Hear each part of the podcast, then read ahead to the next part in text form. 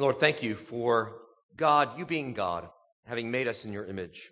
And Lord, you are the great artist, creator of the universe, and you've created such a beautiful, lovely world with such infinite diversity from trees, the flowers, the snowflakes, the galaxies, the people, all different, made in your image.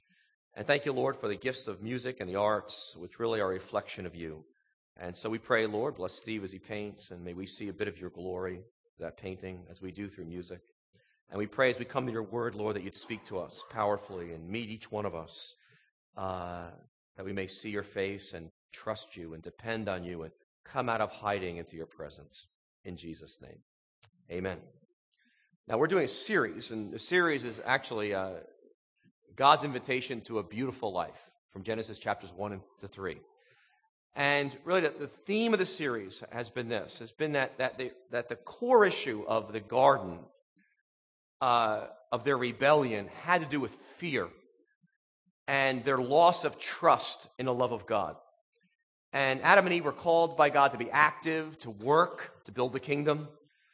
Uh, but they were to stop at the limit of the tree. God said, This is one tree in the middle of the garden, the tree of the knowledge of good and evil. You can eat from any tree, but this one tree, don't eat it. And God did not give any instruction why, uh, but He simply called them to trust and surrender to His love and His goodness. And actually, and then, uh, you know, the story unfolds, and we talked about it last week, was, was Satan put in the mind of Eve and then Adam, you know, God's not for you. He, the reason he put this limit on you, this tree, is because he's holding back on you. He doesn't want you to reach your full potential. And he's, he's good, but he's only partially good. And, uh, you know, he's crushing you with these commands. And uh, it's foolish to follow God. And so they, you know, in chapter 3, verse 5, and the serpent said, You won't die if you eat from the tree.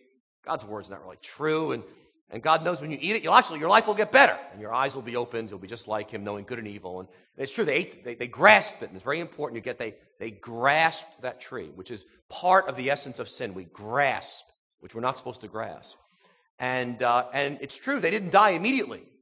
They died hundreds of years later, it says in, in Genesis 5. And, and, uh, and, but they were, Adam and Eve were attracted to that voice calling them to question God's goodness. Don't trust His goodness and His love cross the limits, grasp, because out of fear of what could happen if you don't. In fact, actually, all the commandments in the Bible, all of them, the issue of every commandment is an issue of trusting in God. For example, God says, do not steal. Well, the reason you know, God says don't steal because God says, trust me. Trust me, I will provide for you and take care of you. God says, don't murder. He's saying, trust me. You don't have to take vengeance. You don't have to murder that person with your, with your tongue. Trust me, the future's in my hands. I'll take care of it. When God says, you know, don't have idols. Don't, don't go running after idol idols. God's saying, trust me. I'm sufficient for your life. Worship me and me alone. When God says, take a Sabbath and rest. I'm for you. God's saying, trust me. I'll run the world. I'll take care of it. Don't worry. Your life will not fall apart. You can rest one day a week. I'm on the throne. And so all the commandments, and we could take every commandment in the Bible, there's thousands. God says, it's all about trust. And when God gives them that commandment, don't touch this tree, saying, trust me. I'll take care of you. I'll provide for you. I'm the Lord. Okay, but they but they they grasp it and and uh, rather than live in God's presence and surrender to His love. And so here we pick it up in this text this morning uh, of, of God's invitation to a beautiful life, and now they've grasped that tree and they've fallen, they've, they, they've sinned. And now we verse seven we pick up what happens. All right. In fact, I think I wrote it down here on the on the PowerPoint as well. Verse seven. Then the eyes of both of them were opened, and they realized they were both they were naked. So they sewed fig leaves together. Underline that verse in your Bible. And they made coverings for themselves. Underline that. Then the man and his wife heard the sound of the Lord God as he was walking in the garden in the cool of the day. And they hid You'll notice the word hide twice. They hid from the Lord God among the trees of the garden. But, circle that word but, but the Lord God called to the man, Where are you? And he answered, I heard you in the garden and I was afraid. So, because I was naked, so I hid. And then jumping down to verse 21, after God they had this conversation, And Lord, then it says, the Lord God made garments of skin for Adam and his wife, and he clothed them. All right, so what I want to talk about today is I want to take this apart. I want to begin by just expounding on fig leaves, fear, and the false self. I just want to kind of expound that out to you. And then we're going to talk about coming out of hiding into the presence of God. But I, I want to just kind of unpack this because these few verses in verses 7 to 10 are so profound. I'm telling you, there, there is so much here and such depth to them that it really does require meditating on them. In fact, I hope that as we're doing this series on Genesis 1, 2, and 3, you're constantly going back and you're just reading these chapters and meditating on them, letting them sink into you, because it's not so much how much scripture you have in you, it's getting it in, it's getting it in you that we live it. And so anyway, in verse 7, you'll notice, uh, in verse 10, is that the reason they, they hid was they were afraid, they experienced their nakedness and shame. Now listen, sin is grasping, we talked about this in the previous week, weeks, grasping that which is not yours, a limit God says, trust me in this, and sin can be seen as grasping. On the other end, this section brings out another, perhaps the other big piece of what sin is, which is sowing fig leaves on yourself and hiding from God. Sin is hiding. And actually, there's two stages that go on here.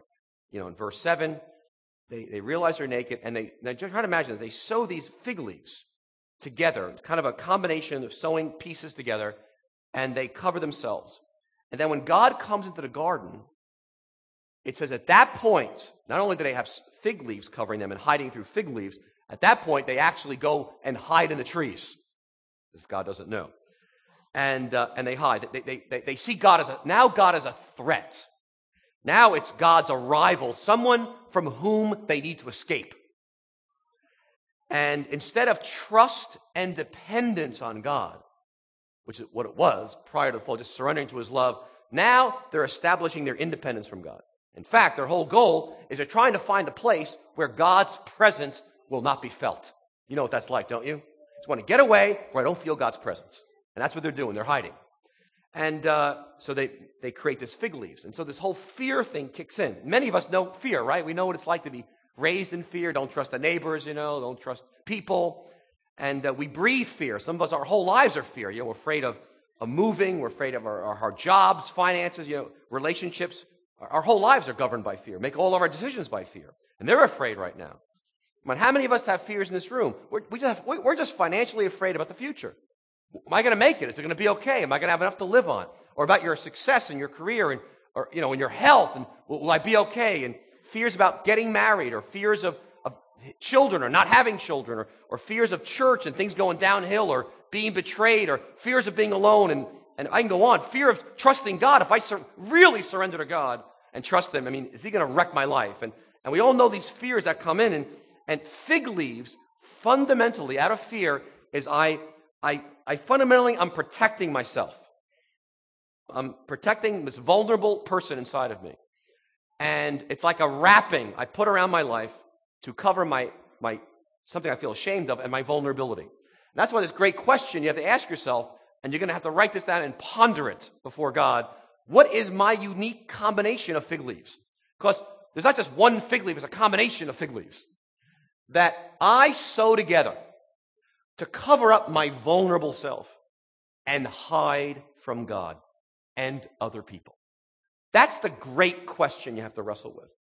And uh, we're, we're talking about all those ways that I find my security in what I do, or all those ways that I find my security in what I possess, or all those ways I find my sense of worth and, and value in what other people think of me.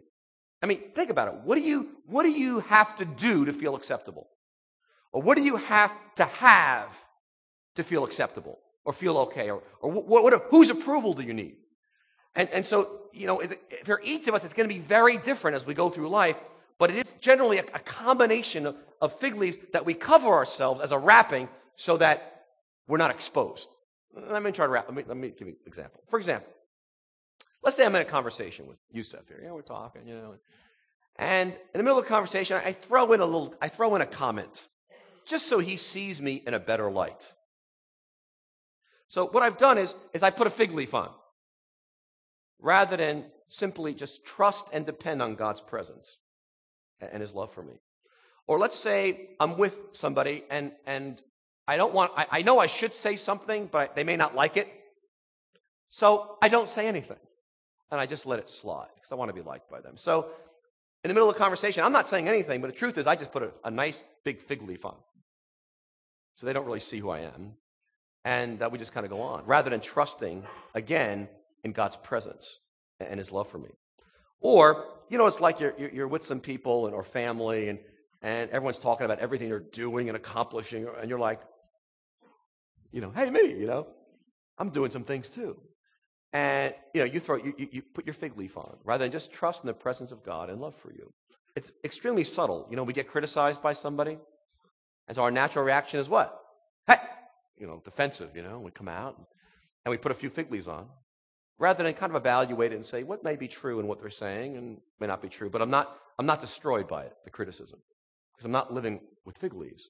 You see, what happens when you put fig leaves on, and when we live with fig leaves, nobody really gets to know you. Because they can't, because all they're getting is a fig leaf, a covering over you. And there's too many defenses, whether it's denial or hostility or minimizing or blaming or projecting. You know, it's like, you know, someone gets you know, gets fired from their job, belittled by their boss, and they say, well, I feel just fine. You know what? He said nasty things about me, but you know what? I got fired, but I'm not worried in the least. Didn't affect me at all. Big fig leaf. And, you know, we end up manipulating life, fig leafing our way through life, leveraging the world to make sure it goes our way. It's one big fig leaf judging others, or a relationship ends with somebody, maybe a boyfriend or girlfriend or whatever, or a good friend, and, and rather than be sad, say, you know what? Why talk about it? It's a dead issue. It's over. You know, it's a big fig leaf. And, and uh, you know, fig leaves are, you know, I, I, you know, I know people, it's got to have children, more children, and children become a fig leaf. Or ma- I got to get married. I, I got to find myself a fig leaf. That'll cover it up.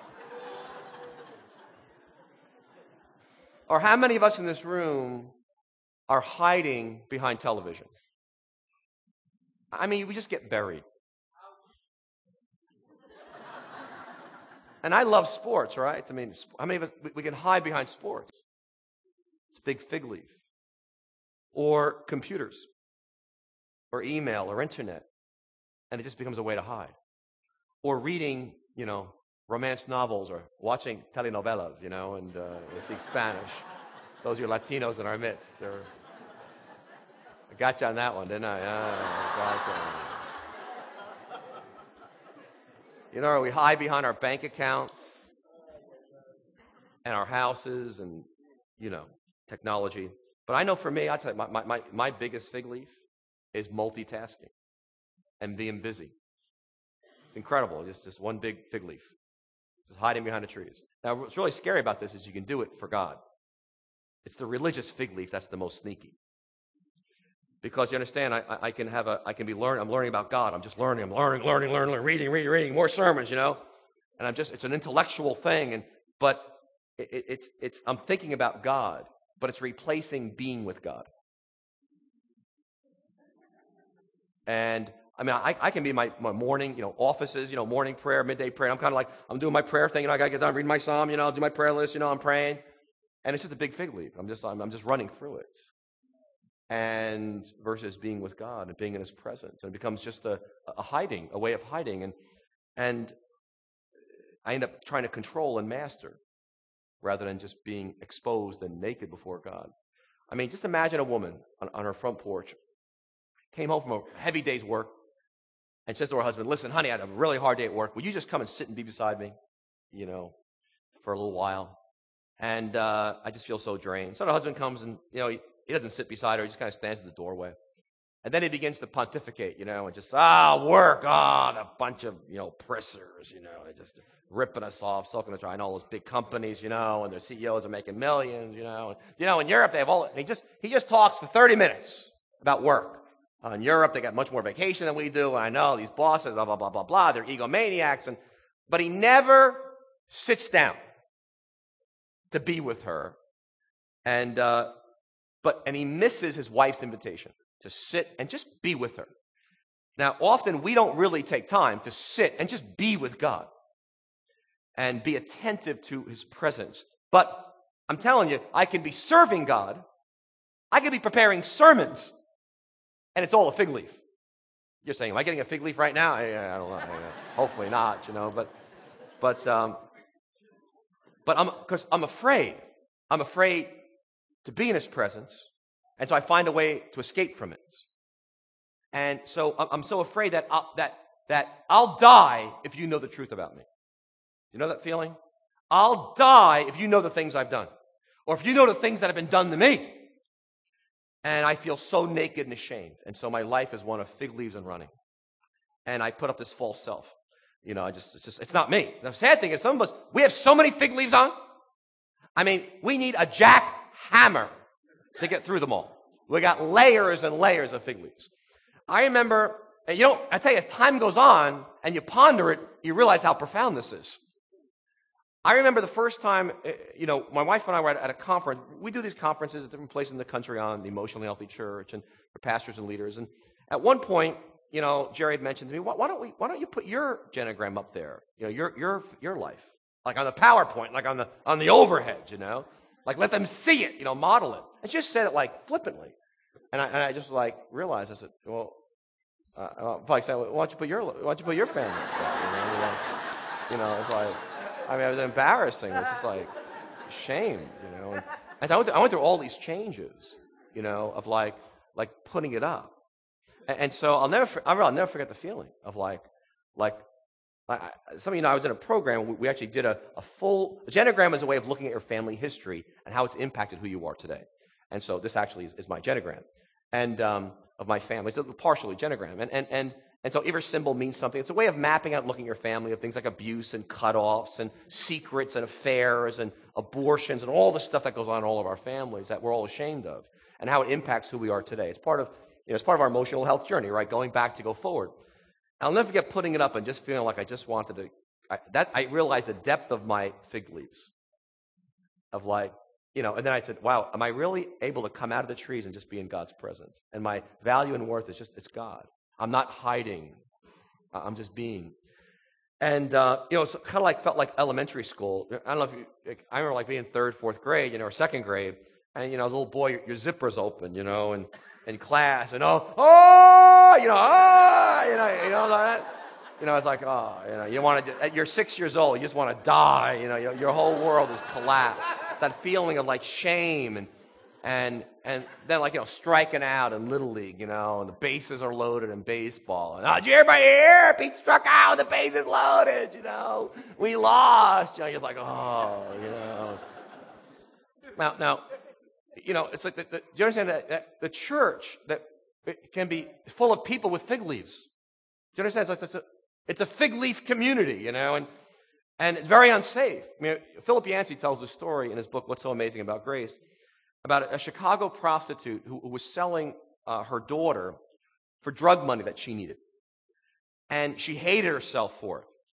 And so he said to her, Have you thought about going to church? And her response was, Why would I go there? I already feel bad enough about myself. But what an indictment, isn't it? Because, see, we don't feel safe, it's hard. If you don't feel safe, you think other people feel safe around you? In a big fig leaf community. And so this, this sin of grasping, it's not just grasping a sin, crossing limits the last couple of weeks. It is also I'm hiding behind this creative, you know, what am I, what's my unique combination, you know, of, of fig leaves that I sew together to cover up my vulnerable self so you don't see me. And I hide from you and I hide from God. And it's because I, I fear. What do I fear? Exposure. I fear being ignored. I fear being invisible. I fear being despised or forgotten or alone. And so what happens? Sin is, as Augustine says, so I turn inward into myself in fear. I would put fig leaves in, and then I go hide in the trees. The scary thing is the trees are good. Trees of the garden they go hide in are good trees that God made. And so some of us, we're hiding behind wonderful things that are gifts of God, but really we end up using them to hide from God. That's why I like the expression, we use God to run from God. It's a very, very easy temptation to fall into. Now, just contrast that for a moment with David. Think of King David. David murders a man, Uriah, commits adultery, marries the man's wife, has a baby with her. Okay, I mean, the guy just blatantly lies to everybody. Then he gets pinned to the wall. Okay. This guy writes a song about it, about his repentance, has it sung in Israel for all of history, makes sure it gets put in the history book so everybody reads and learns about it. I mean, how different from a person who hides? I mean, do you realize how radically different David was, a man after God's own heart, to come out of hiding?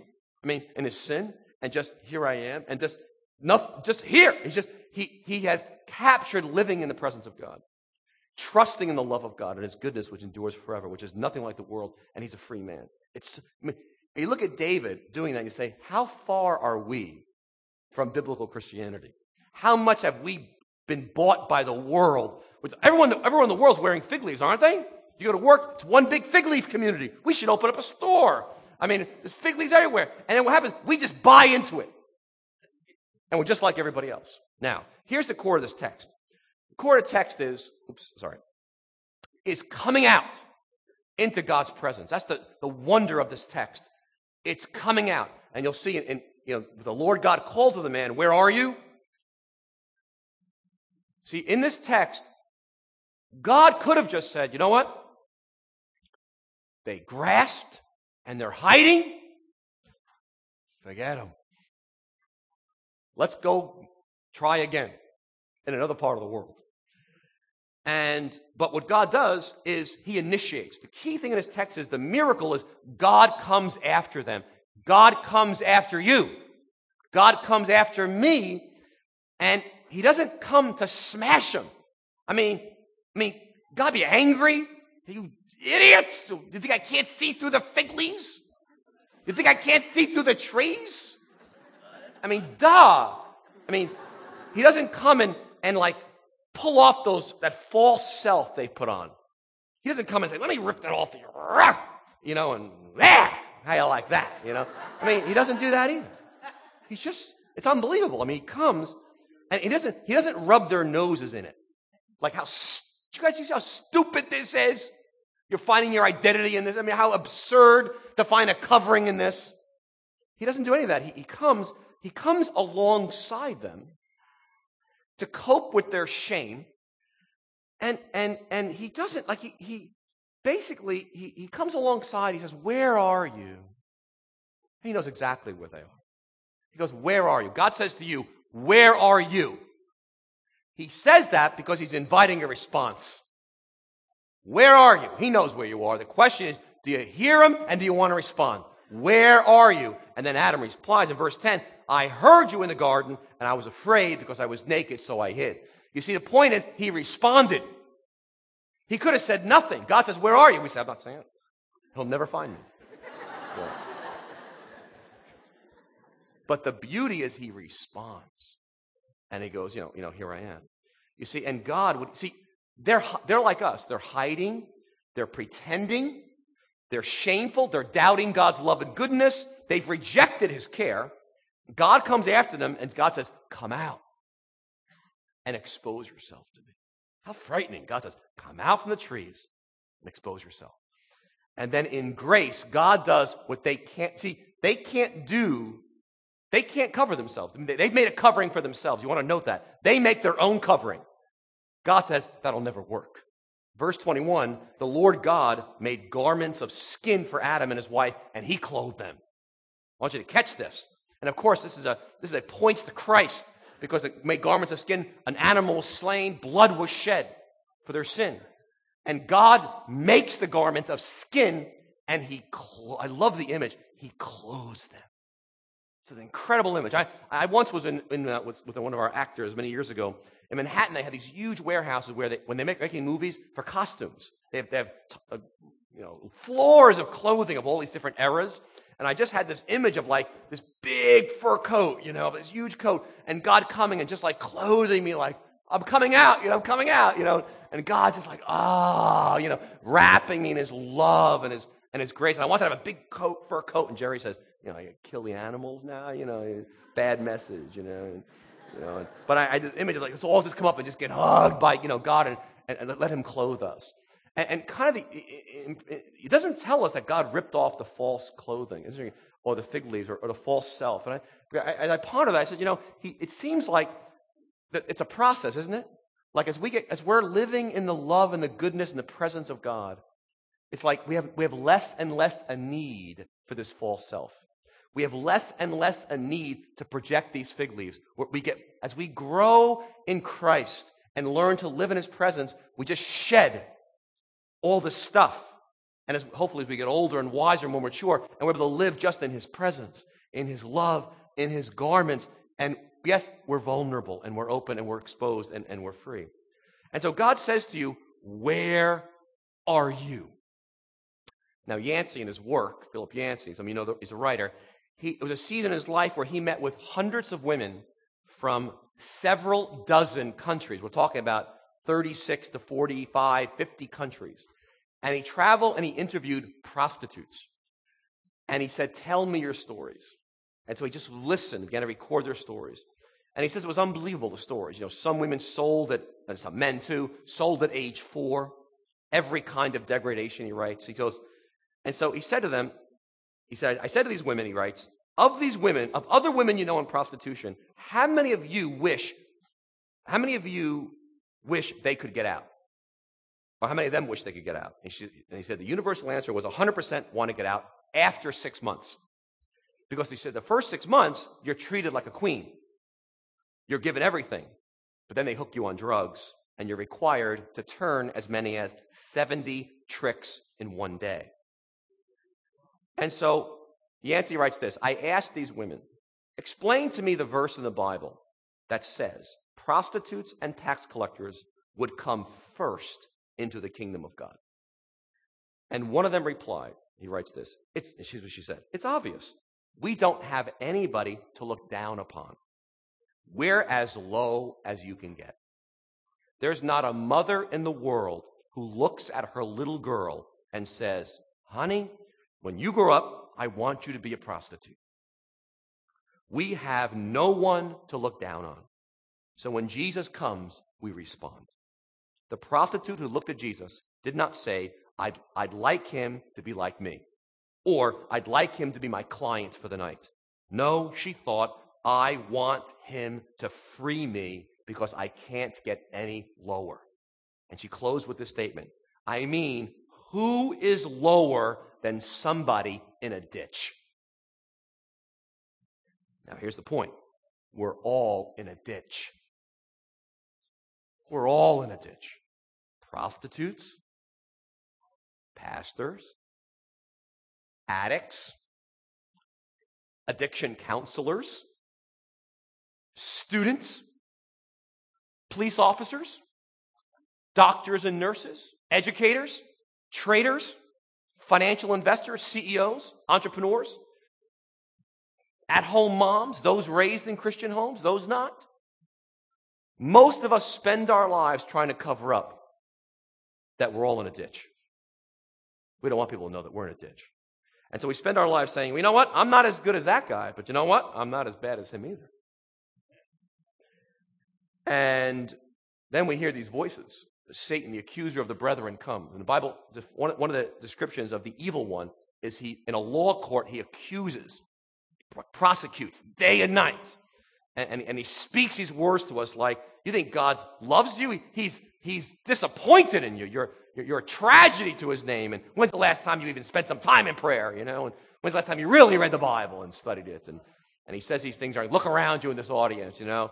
There are so many more people more spiritual than you. Maybe they'll pray for you. Then maybe something will happen good in your life finally. And, you know, of course your prayers aren't working. Look at you. And, and English isn't even your first language. How are you going to serve God? Come on now. And, and you've fallen 10 times, 15 times. You want to get up again?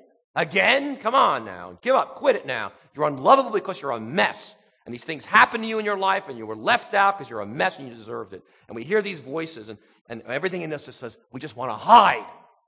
We just want to run and put fig leaves on so no one knows in us.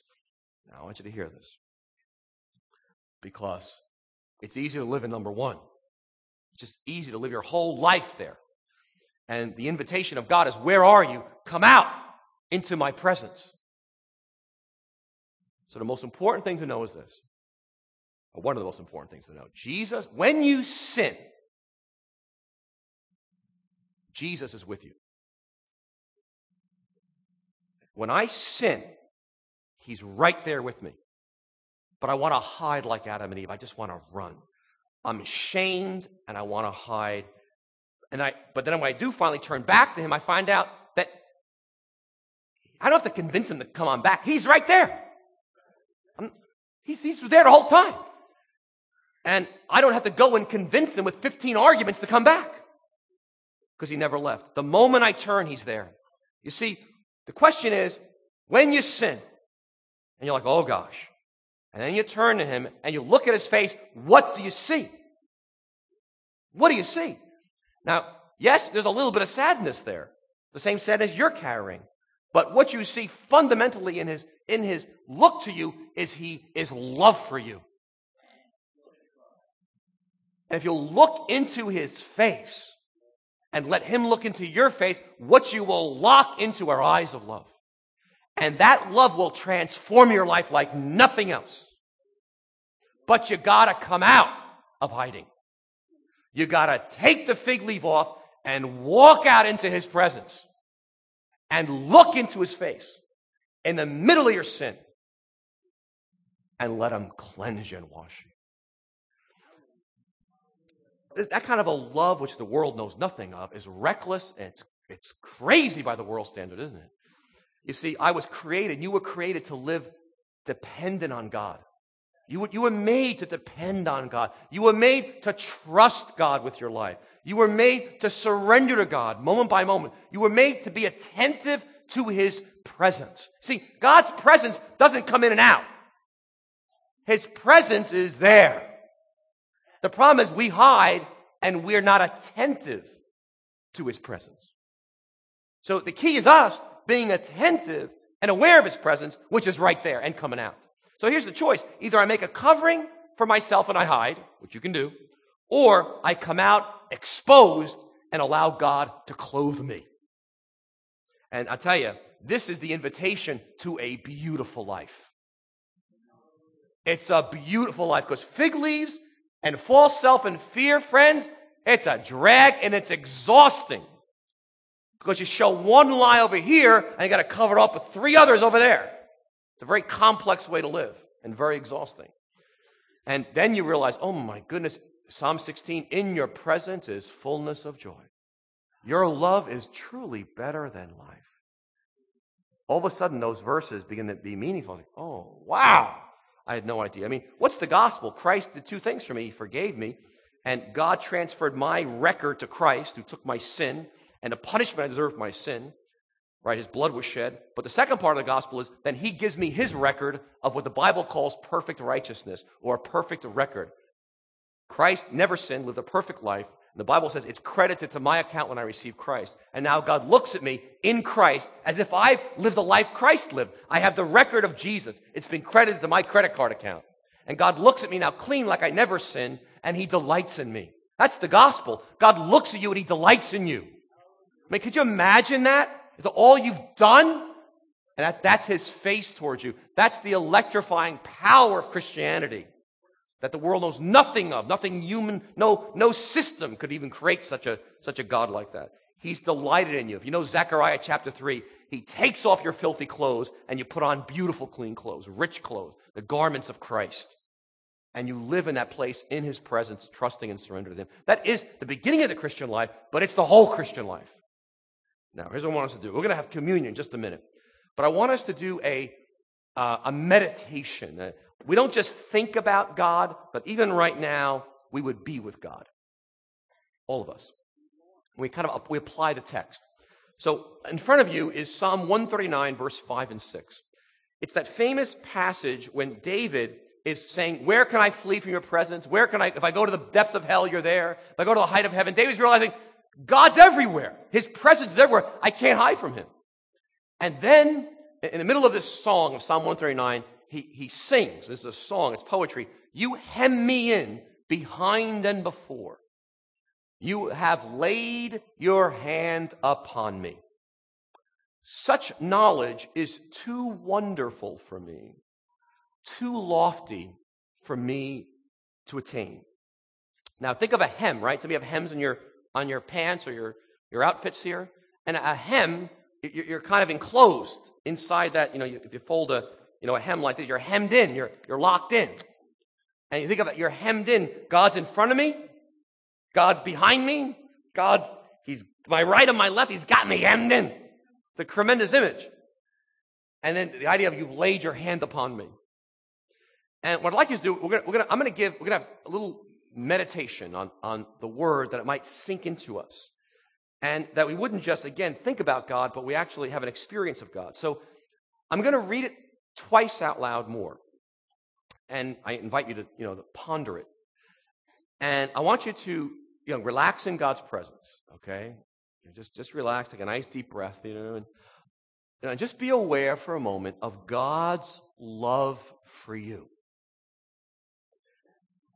And just offer yourself to whatever the Holy Spirit might have for you right now. Because God's going to come to each of us differently in this room today and in this passage. So, as I'm going to read it two or three times, a word or a phrase might seem to speak to you, address you personally. It's going to draw your attention. And when that does, you may just want to just like for me it was like you laid your hand upon me. It's like I just felt like, oh wow. And I just and just repeat that over. You know, and just listen for for any where your thoughts and feelings arise from that. What is God perhaps when that thing comes to you, what's he offering you? You want to ask yourself, wow, how's God coming to me in this? And you want to just kind of dwell in his presence around this text. And so I'm going to read it a couple times, and then we're going to have two minutes of silence. That's a long time for some of you. But don't worry about the time, I'll watch it.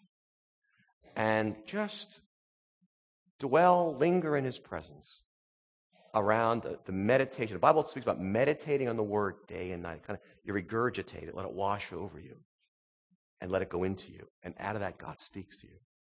All right, so um, I'll read it twice and then there'll be some silence, okay? And then you're welcome to look at it if you like, or just have your eyes closed and listen and let the word wash over you. You hem me in, behind and before. You have laid your hand upon me. Such knowledge is too wonderful for me, too lofty for me to attain.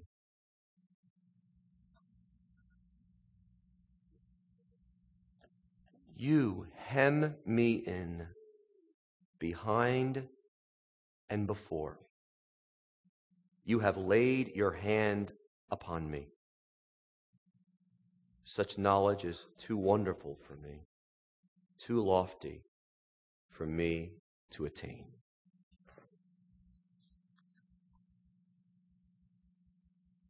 Right. Amen. Thank you. Please stand. Worship team, come forward.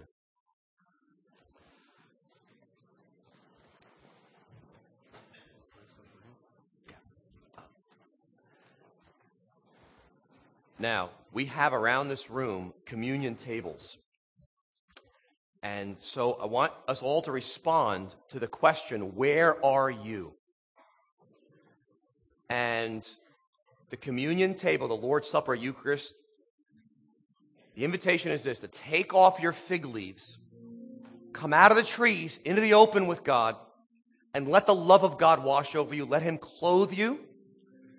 And, you know, at the foundation of, the, your life and my life, whether we believe it or not, is that we are infinitely cherished and loved by God. And when we rest in the center of we're loved by God, it's a power to it. We're safe. That's the word for saved. It's a safe place, not a fearful place. It's safe.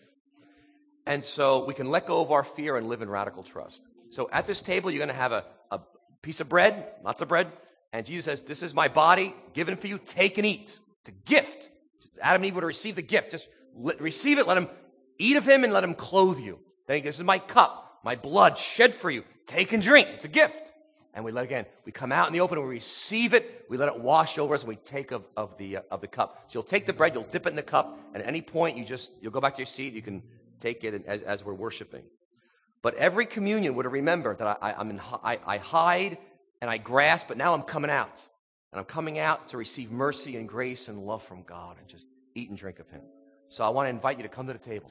And in fact, the altar ministry teams, we're going to move over there this time, okay, to that left, to the left of the painting, all right? We'll have you over there during worship, and, uh, and we'll go for prayer in just a little while too. So I want to invite you, to, instead of going into fear and hiding, to come out now and come to God and trust Him.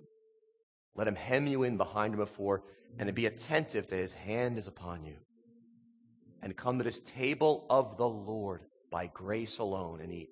We don't deserve to come to the table. None of us do. We come by grace. All right? So I'm going to pray. Lord, we thank you for your loving voice that says to every one of us in this room, Where are you? And so, Lord, as we hear your voice in our fear, in our hiding in our fig leaves, by the Holy Spirit's power, Lord, help us get up out of our seat and come and let you clothe us and to receive of you your, your body, your blood, your life. Fill us. We need you, Lord. Cleanse us, we pray. So may we enjoy your presence, surrender to your love now at this table, your table, in Jesus' name.